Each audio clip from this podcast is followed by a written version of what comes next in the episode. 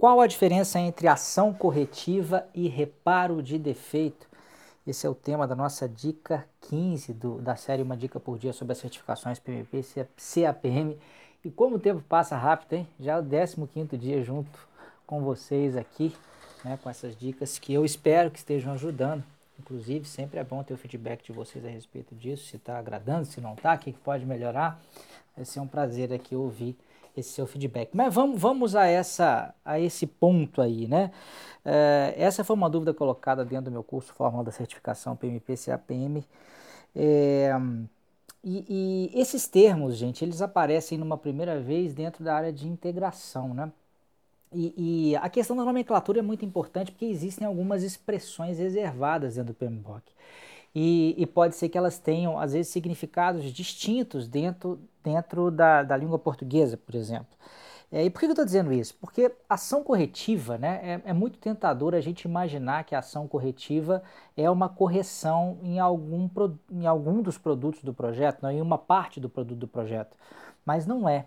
Né? O, que, que, o que, que é uma correção dentro da, de um produto do projeto? Vamos imaginar que você é, é, é uma agência de publicidade, o seu projeto é fazer uma campanha e dentro dessa campanha você vai ter que fazer é, uma série de, de impressos, né, de folders, por exemplo, e aí existe um erro tipográfico num desses folders. Né? Você tem que corrigir isso.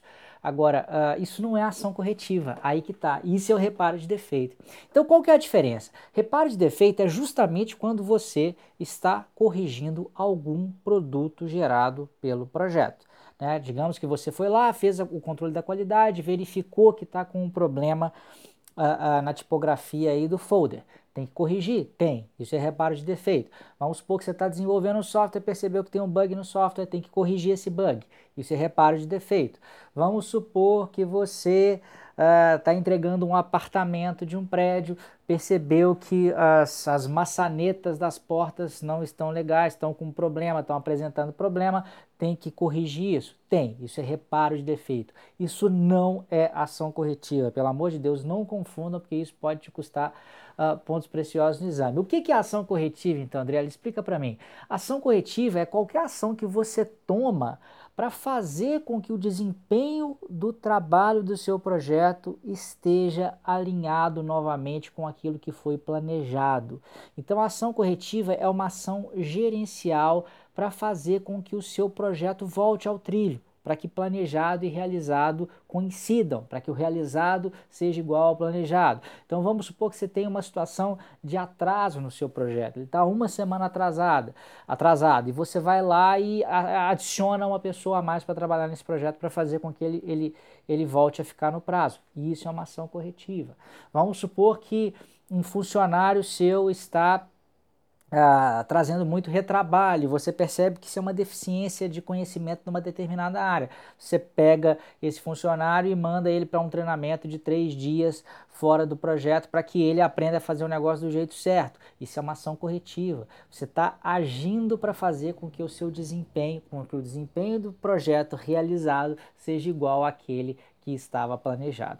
Então, Fiquem espertos nisso. Reparo de defeito tem a ver com o produto do projeto. A ação corretiva é uma ação gerencial. É, antes de terminar, eu quero mais uma vez lembrar que está no ar o meu melhor conteúdo sobre as certificações PMP e CAPM, né, que eu já fiz pelo cuidado né, que a gente teve. É uma série de vídeos, um workshop chamado Certifica GP, a quinta edição né, desse workshop.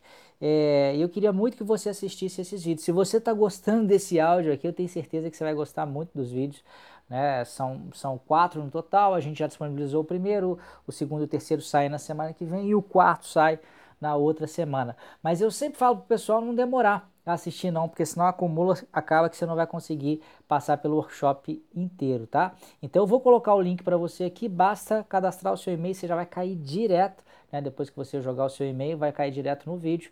E aí é só assistir, aproveita rapidinho e vai valer a pena, eu tenho certeza disso. Um grande abraço e até a próxima.